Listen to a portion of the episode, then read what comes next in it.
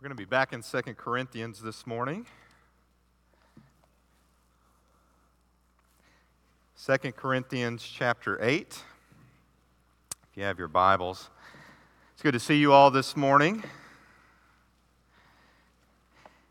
So I was thinking about, um, we're going to be talking about um, glorifying God this morning. As I was thinking about what it means to glorify God, certainly it has to do with, with honoring treating as important. And it kind of reminded me a little bit of kind of what's happened over the past week here in our community uh, with our, all of our graduates. I know we have some graduates in the room with us this morning, and we took time as a church uh, to honor them as well as mothers last week. Uh, but if you just saw everything going on in the community this week, uh, different things to honor graduates, uh, it was really awesome. And I'm trying to remember back uh, when I graduated high school, all the, the fun and exciting things that happened. And I was just seeing those things this week things like the parade through the school and how exciting that was for all of them. of course, signs that were up around the community and around the school, and ads in the paper, pictures in the paper, all of those kind of things. Uh, then, of course, graduation itself, the ceremony is very memorable, uh, very fun thing to do with family and friends. Parties that happened, uh, a lot of people had graduation parties yesterday. Maybe some are planning those today or have already had those this past week. On and on. There were many, many things planned and prepared to honor our graduates. Thank you. Now, as I think about uh, those kind of things, you know, I think similarly in our worship, not just daily worship, but particularly our corporate worship, coming together like we have this morning, certainly we want everything that we do in this place to honor God. You know, over the fall, we had a, um, series that we went through on the different elements of worship. You may remember that if you were here with us, and why those things were important. We talked about the importance of preparing our hearts in worship. We talked about the different things like prayer and singing and uh, preaching, all of those kind of things. Well, one of the aspects that we talked about through that and the importance of it was giving. And when we think about giving, just like we should strive in all aspects of our worship to glorify and honor God, individually and corporately, our giving should be done in a way that glorifies and honors the Lord. This morning I've entitled the message, God's Glory in Our Generosity. God's glory in our generosity. Now, I realize talking about giving and those kind of things uh, in the church or just in general, a lot of people are sensitive to that when it comes to money. But here's the reality I know that the Bible shows us and demonstrates that God's plan for growing his kingdom involves regular, active giving of his people in the ministry of the local church. God's word shows us that time and time again through the Old Testament that was modeled through the temple, through the New Testament that was modeled through the believers giving through the ministry of the local church that they were in to help the mission work advance. And as we look here in 2 Corinthians chapter 8, you may remember a couple of weeks ago we talked about uh, how Paul was appealing to them to get the collection they started for the church in Jerusalem completed. They had begun it, they had stopped it for, for various reasons, and Paul was getting ready to send someone to collect this offering, and he wanted it to be complete so that way it would help and benefit the ministry of the church in Jerusalem. Now, I want you to think just for a moment about what that would have been like in that day and time, how important that would have been. All in that day and time there were uh, christians who were being persecuted. It was, it was not a popular thing by any means to be a christian and so churches literally had to come together to support one another. And as churches started in different places, I mean, they were just had a few members and, and had to receive support from other churches to get them off the ground, get them going. And as different needs took place, like famines and hardships, man, it, it was up to other churches to step in and help people who were going through difficult times. And so that's why Paul was appealing to them to get this collection finished. And he's going to continue here in verse 16 talking about the church's offering as they are doing this collection, how they have to consider it, uh, and how they have to do it in a way that honors and glorifies God. And so in this passage, we're going to find that Paul's going to inform us, and from this, we're going to consider how to glorify God through our church's generosity in three different ways. Now, I rarely tell you my three points up front, but I'm going to do it today because I want you to look for these three ways as we go through. We're going to look at the administration of the offering, we're going to look at the actual collection of the offering, and then we're going to look at the expectations that we have uh, of the offering. And so we're going to look at these because Paul addresses every single one of these in here. Before we dig into God's word, though, I want to spend a minute uh, just to go to the Lord in prayer, ask Him to open our hearts and our ears and our minds to His word, to His spirit, and uh, that we would grow from our time together. Let's bow together for prayer. Father, I know that as we approach this subject, Lord, there are different uh, feelings among us regarding giving and and money and all of those kind of things. But we're thankful, Lord, that everything, every single thing we have from you is from you. We, we're thankful, Lord, that uh, you have given our church resources and ways to continue your ministry, to see your kingdom grow. And Lord, from your word today, I pray that we would see uh, the truth that you have from, for us, and, and from that we would move um, in obedience. Lord, we thank you that you don't leave these types of things unaddressed for us to have to just feel out. But Lord, uh, you give us guidance on this, and we thank you for that. In Jesus' name, amen. We're going to begin in verse 16 of chapter 8, and we're actually going to go through the end of chapter 9. But instead of reading the entirety of this passage all at once, I want to go through it by each section. So let's begin in verse 16 of 2 Corinthians chapter 8. Uh, let me encourage you, if you don't have a Bible, to just grab one there in front of you. He writes, Thanks be to God who put the same concern for you into the heart of Titus. For he welcomed our appeal and, being very diligent, went out to you by his own choice. We sent him with the brother who is praised among all the churches for his gospel ministry. And not only that, but he was also appointed by the churches to accompany us with this gracious gift that we are administering for the glory of the Lord himself and to show our eagerness to help. We are taking this precaution so that no one will criticize us about this large sum that we are administering. Indeed, we're giving careful thought to do what is right, not only before the Lord, but also before people. We've also sent with them our brother. We've often tested him in many circumstances and found him to be diligent, and now even more diligent because of his great confidence in you. As for Titus, he's my partner and co worker for you. As for our brothers, they are the messengers of the churches, the glory of Christ. Therefore, show them proof before the churches of your love and of our boasting about you.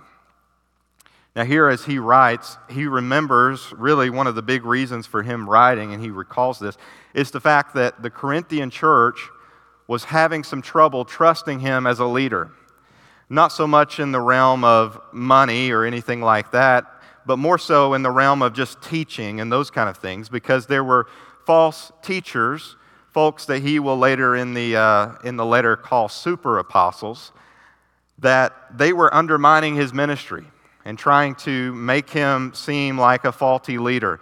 And so, because of this, he knew hey, if, if I'm telling people who don't really trust me to take up a large collection and let me help administer it, they're probably not going to be super excited about doing that. And so here he understands they're having trouble trusting him. And so he went out of his way to make sure that they knew that they could trust what was going to happen with the money. And he appeals to different leaders, a couple of brothers who have been approved by other churches, and Titus, who, who has been mentored in a lot of ways and, and is a, a minister of the gospel. He goes out of his way to make sure they understand that all of these come not recommended just by him, but by other churches in the area for their integrity, for their faithfulness, and for their dedication to the gospel ministry. Now, let's be honest today. There aren't many pe- places that people trust with their money. There aren't.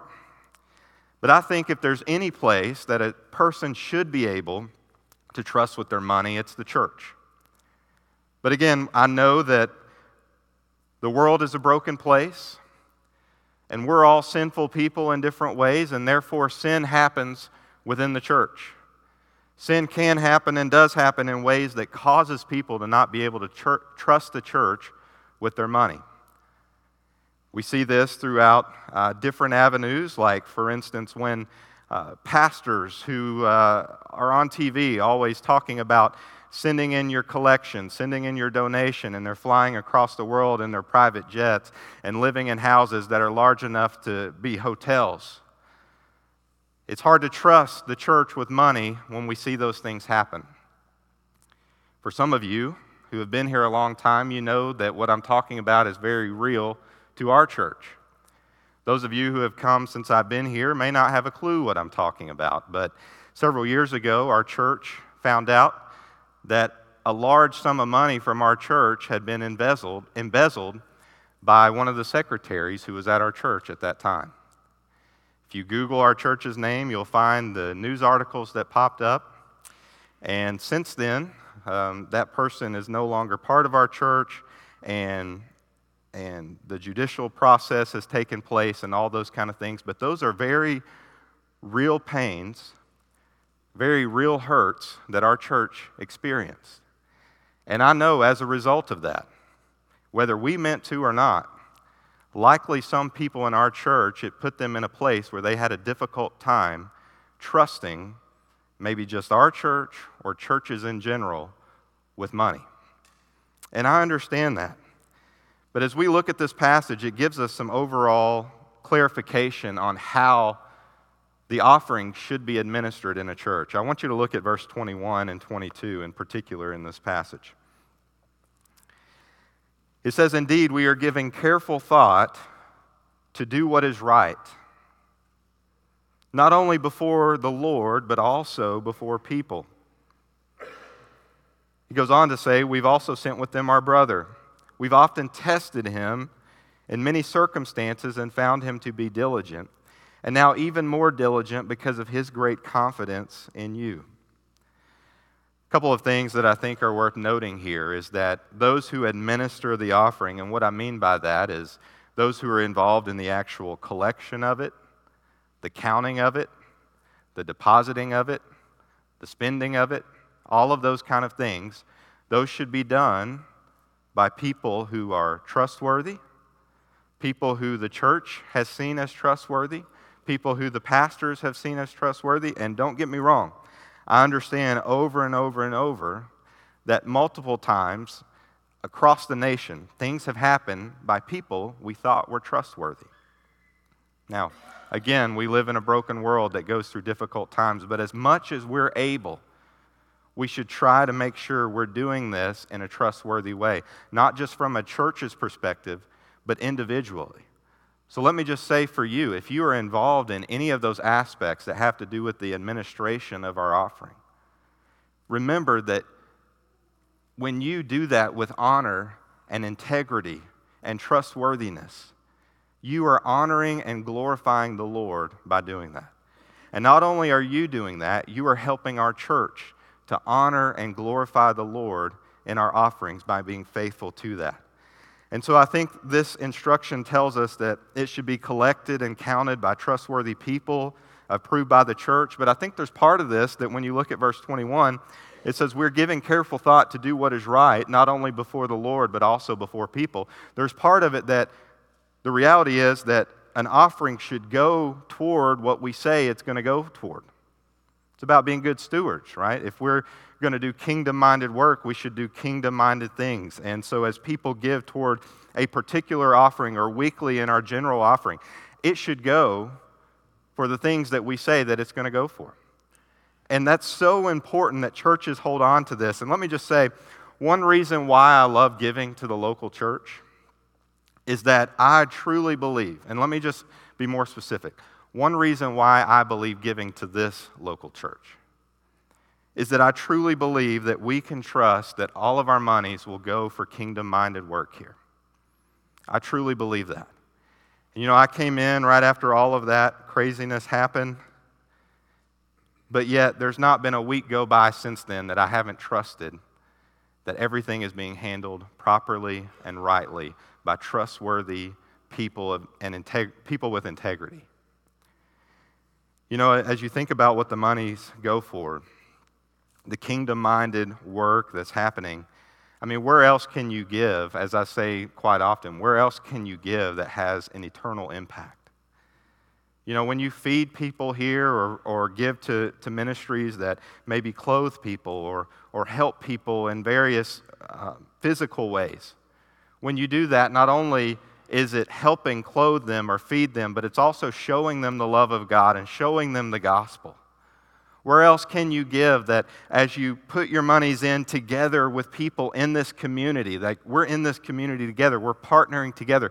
Where else can you do that locally that affects missions all across the world? You know, that's one of the great things about the cooperative program with the Southern Baptist Convention that I love, that every dollar we give a portion of it goes to affect ministries worldwide that sometimes we don't even have a clue what we're doing. Things like Bible translations and the gospel getting to unknown people groups, on and on and on. They're huge things. And this summer, I'm excited about um, some missionaries that will be coming and talking to us a little bit more about how we can partner with the gospel going across the world. And some of that is just like that is just part of what some of our monies here go for. But all in all, our purpose, our mission here is to be kingdom minded. And so, to honor God with our offerings, we have to make sure as a church that we're honoring Him in the administration. And so, for a second, I want to be an encouragement today to those who are part of this, administering our offerings.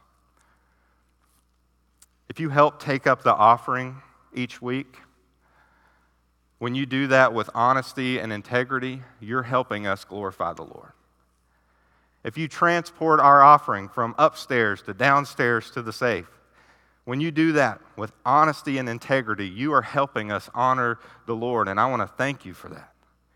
To the folks who count our offerings, deposit our offerings each week, when you do that with integrity and in a trustworthy way as you do, you are helping us glorify and honor the Lord and those who help administer our offerings in, in various stewardship aspects, whether that be the budget and finance committee or other things. You are helping us glorify and honor the Lord. And to be quite honest, we take all of these things for granted. Our church has experienced the pain and hurt of when that hasn't happened in years past. And so today I want to thank you for helping us honor the Lord in these ways with your integrity, your trustworthiness. All of that's important and all of that's essential, and Paul saw that as essential in the church of that day. Uh, and it's interesting. We think that some of the church's problems that we have are unique for today. It's all, some of these things have always existed. And so that's why he took time to address that. But now I want to show you the actual collection of it. Look at verse 1 of chapter 9.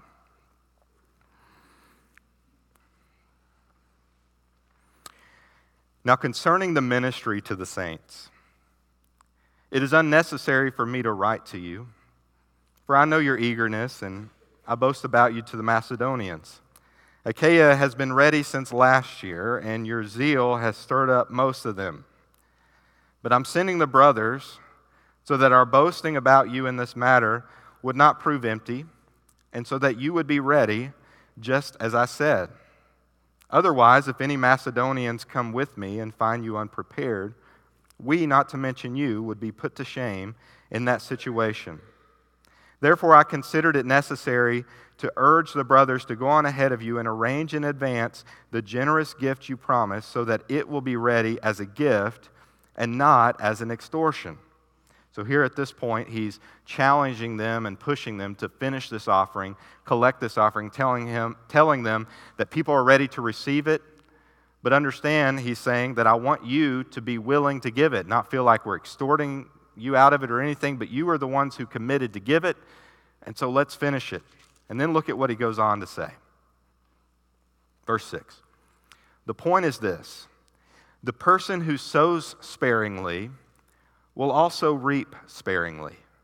And the person who sows generously will also reap generously. Each person should do as he has decided in his heart not reluctantly or out of compulsion, since God loves a cheerful giver. And God is able to make every grace overflow to you, so that in every way, always having everything you need, you may excel in every good work. As it's written, He distributed freely, he gave to the poor, his righteousness endures forever. Now, I want to talk just a few moments about, in particular, uh, these last verses. You know, I think it's clear in Scripture, not just in this portion, but in various parts of Scripture, that how we give matters. And certainly, he, he says plainly here that churches are not to extort people for money. They shouldn't be about guilting people, but rather, if we really want to see kingdom advancement happen, if we really care about the kingdom of God as believers and as a church, we should be willing to give and eager to give generously to see that happen in our area and across the world. And so, again, we shouldn't feel obligated to give, we should want to give. But then the question comes up, or the question is answered in verse 6 through 9 a little bit and I'm going to get on this in just a second, but how much should we give? How much should we give? I don't know if you've ever considered that, how much you should give. But the question is important because I think this text is very clear that there's a way that we give that honors God, and there's a way that we can also give that doesn't honor God. And we have to consider the answer to this question for every single one of us. How much should we give? And I think the principle for this is found in verse 7. Look at what it says. Each person should do as he has decided in his heart, not reluctantly or out of compulsion, since God loves a cheerful giver. In other words, this tells us again that nobody should be made to give. We should want to give, but how much should that be? You know, we shouldn't be reluctant about it. We, should, we shouldn't feel like, uh, you know, extorted or anything like that, but we should want to give. But how much should it be? Well, one of the primary um, thoughts, and I'll say traditions throughout the years of Christianity, has been the principle of tithing. The principle of tithing actually comes out of the Old Testament. Tithe means a word for tenth. And I'll just say that, that many Christians throughout the years have practiced tithing, and we think we're doing the same thing that they did in the Old Testament. In some ways, we are. Uh, but in actuality, in the Old Testament, Israel gave two tithes every year and another tithe every three years. So, in other words, they gave two and a third tithes every year. That's what they did. And so, in some ways, we're kind of modeling it, but we're not doing exactly what they're doing. But I, I, love this, the tradition of the tithe, because it doesn't matter how much or how little you have, it kind of adjusts, right? A tenth is a tenth, no matter how much or little. And that's something that we can strive toward, and that's something that Christians have done throughout the years. And I can tell you this I know this because there have been studies done on it, there have been. Um, many uh, ideas floating around about it that if every Christian decided in their heart that they were going to tithe, the church would have plenty of resources. Now, again, this is an Old Testament type of concept, this is the tradition. What does the New Testament actually teach? Well, the New Testament is very clear about generous giving. And so, uh, in the Christian world today, you know, theologians, they debate on should it be a tithe or should it just be generous giving? And I think we tend to go one way or the other based on how we, whichever way makes us feel good, right? If whatever we're doing, whichever way kind of justifies what we're doing, we tend to, to err toward that side. But what you see here, look again here in this particular passage in verse 7. What it says is each person should do as he has decided in his heart. What does that mean? It means that there's no specific mandate, but that it's between you and God what you offer to God, and you should be able to leave feeling good about what you've offered to God. So, in other words, in giving as anything in worship, we should leave in good faith, knowing that we gave our best to God and that how we gave and how much we gave honored Him and as this verse says, each person should do as he has decided in his heart. Imagine for just a moment that a husband is out running errands. And as he's running errands, he calls his wife and says, Honey, I'm going to bring home dinner. You name your favorite place, and I'll bring you home some, some dinner after I'm done running errands. And so she names her favorite place. He says, No problem. I'll bring it home. Uh, just give me a little while to finish up, and I'll be there. He shows up. He's got uh, a to go bag from her favorite place. She sits down, gets ready to eat it. She takes out the box. She opens it up, and she finds that while it is from her favorite place, what's in the box is actually the leftovers from the meal that he had there. Now, how do you think something like that would go over?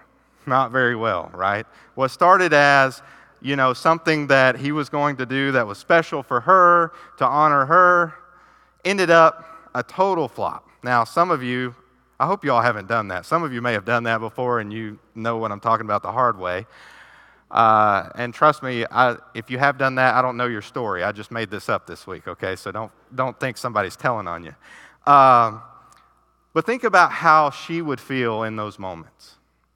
How she would feel knowing what she got that was supposed to be special for her, set aside for her, were actually his leftovers.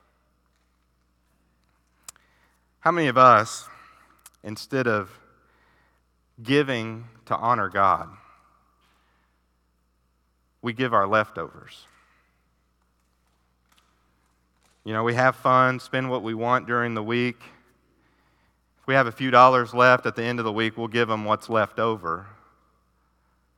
But when you think about honoring and glorifying God, what says I honor you, what says I want to glorify you, what says I prioritize you, says I'm going to put that first in my life not give you leftovers, but I'm going to put that first in my life. That's how we show God that we honor Him and that we care about growing His kingdom.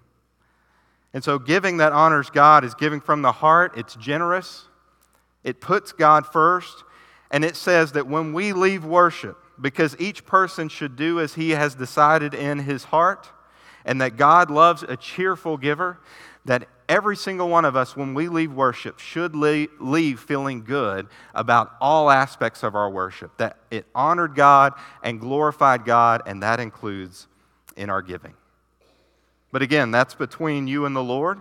That's for you to pray about, that's for you to think about. But as you consider that today, I think we have to consider are we honoring God with how much we've given? But then I want to stop and consider what we can expect from our giving.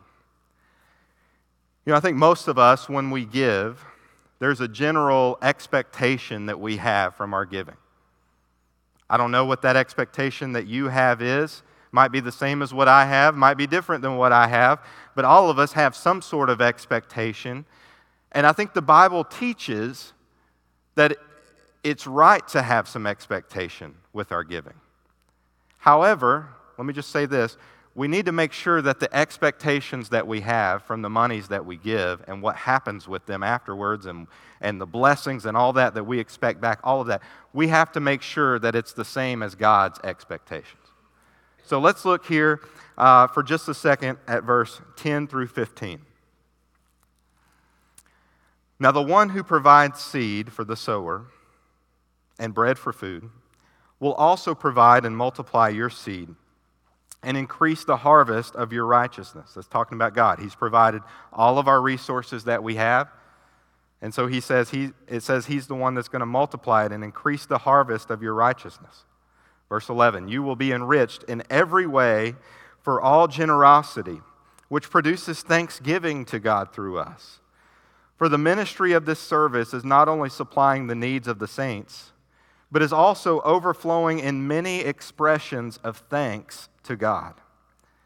Because of the proof provided by this ministry, they will glorify God for your obedient confession of the gospel of Christ and for your generosity in sharing with them and with everyone.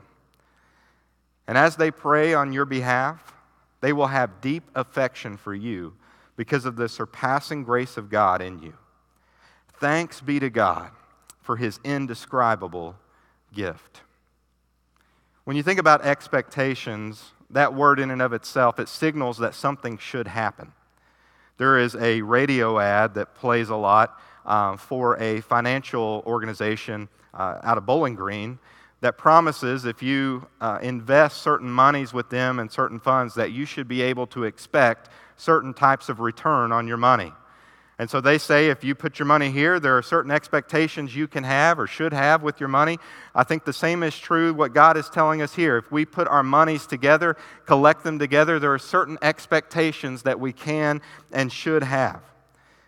And again, we have to make sure they're biblically correct because there are all kinds of, of misguided uh, TV preachers and other preachers that will tell you things like if you give your money, that God has promised in within five years that you'll, you know, have triple your money back. And there are, are pastors and, and preachers on TV that will tell stories of people who couldn't make a house payment, but they gave every dollar they had, and the next thing they know, within a year, they had their whole house paid off. Now, I'm not saying that God can't do that. I'm not saying that God doesn't do that. But I think the primary way, the primary expectation that He gives us from giving in Scripture is not blessing and growth in our wallet, but rather blessing and growth in the kingdom. And that's really what we should be after blessing and growing the kingdom of God, because that's the main thing that actually matters. And so I want to look back just for a second. I know we read verse 10 through 15. I want to look back for just a second at verse 6. And you'll see this principle here. The person who sows sparingly will also reap sparingly. In other words, the individual who gives sparingly can expect very little in return. The church who gives sparingly can expect very little in return. But on the flip side, the person who sows generously will also reap generously. The church who gives generously will reap generously. These are promises that God makes us.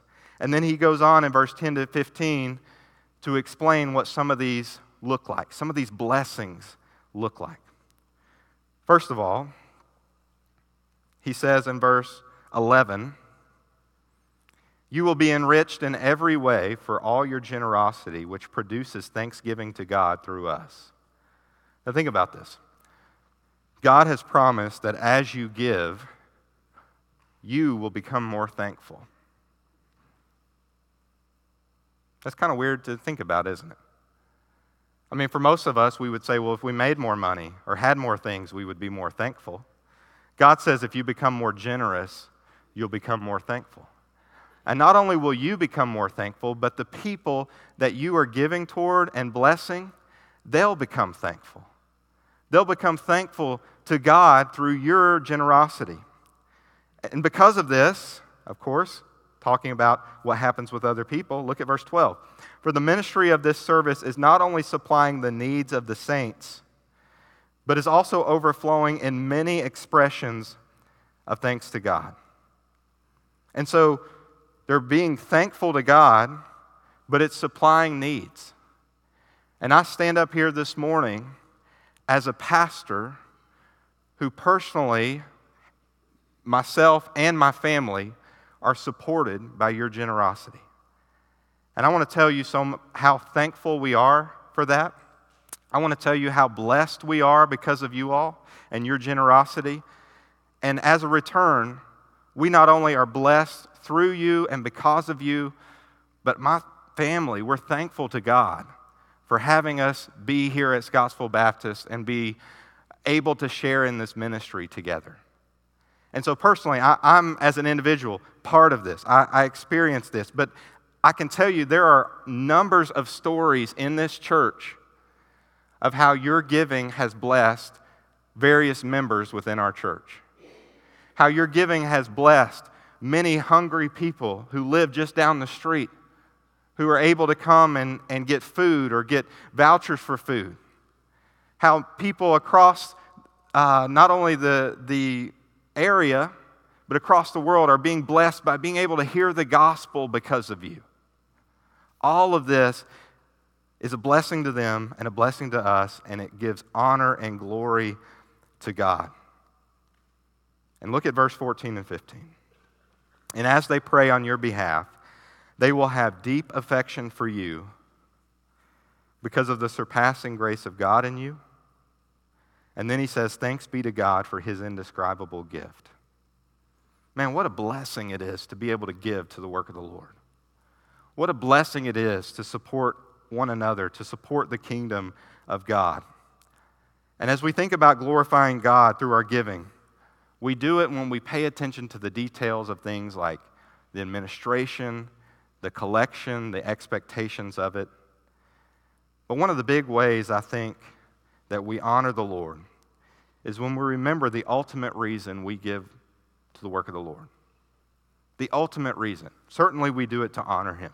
Certainly, we do it to see His kingdom grow. But I think the big reason we are compelled to give is because God was the one who first gave to us. And He gave in the greatest way that anybody could possibly give. John 3:16 says clearly that God loved the world in this way that he gave his one and only son that whoever believes in him will not perish but will have eternal life. And that is the good news of the gospel. That is why we are compelled to give is because God first gave to us. We were enemies of God, but yet God loved us so much that he sent his precious son to die our death, to come back to life 3 days later. And the Bible says that if you trust Jesus as your savior, you won't have to spend eternity in hell, but rather you can spend eternity in heaven with Him and receive all the blessings that go along with it. All of the things that, man, we're so undeserving of and we can't even possibly fathom, we can have. Why? Because God gave to us. And so let me just tell you this morning as we sit through a message on giving, maybe you're new to the church.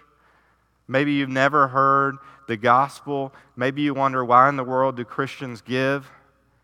Well, it's because God gave to us, and He wants to give eternal life to you this morning. If you ask God to forgive you of your sins and put your faith and trust in Jesus alone for salvation, you will be saved, the Bible says. That's why Christians give. So, how do we make sure we stay centered on these things? You know, what if you walk out this door and you don't remember those three points? What if you walk out this door and you think, now, what was I supposed to do?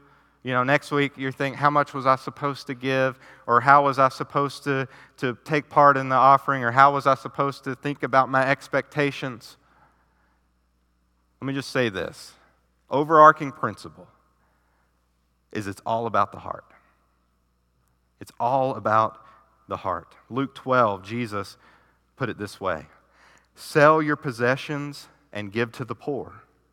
Make money bags for yourself that won't grow old, an inexhaustible treasure in heaven where no thief comes near, no moth destroys. For where your treasure is, there your heart will be also. He says, forget about collecting worldly, earthly money bags. Sell it, give it to the poor.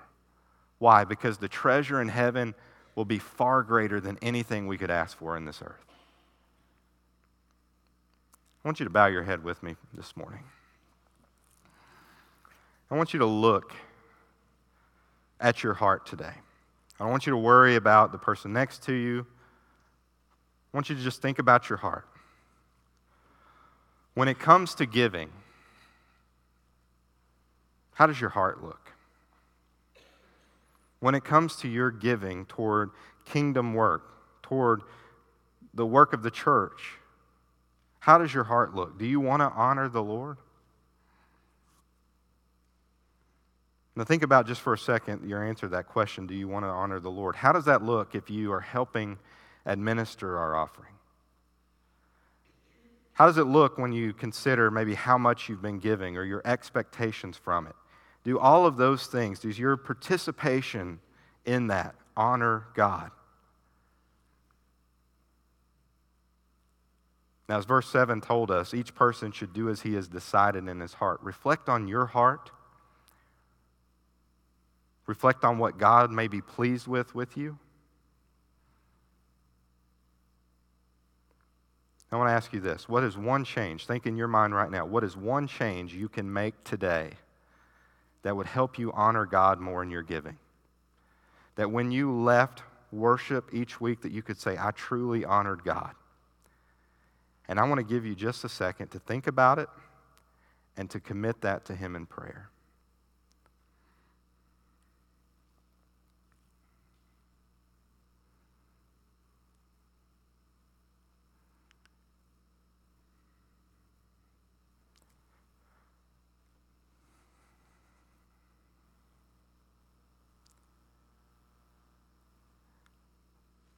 Father,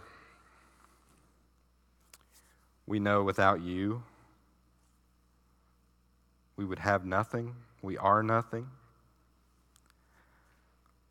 Lord, forgive us when there are times in our lives that we falsely believe that things belong to us.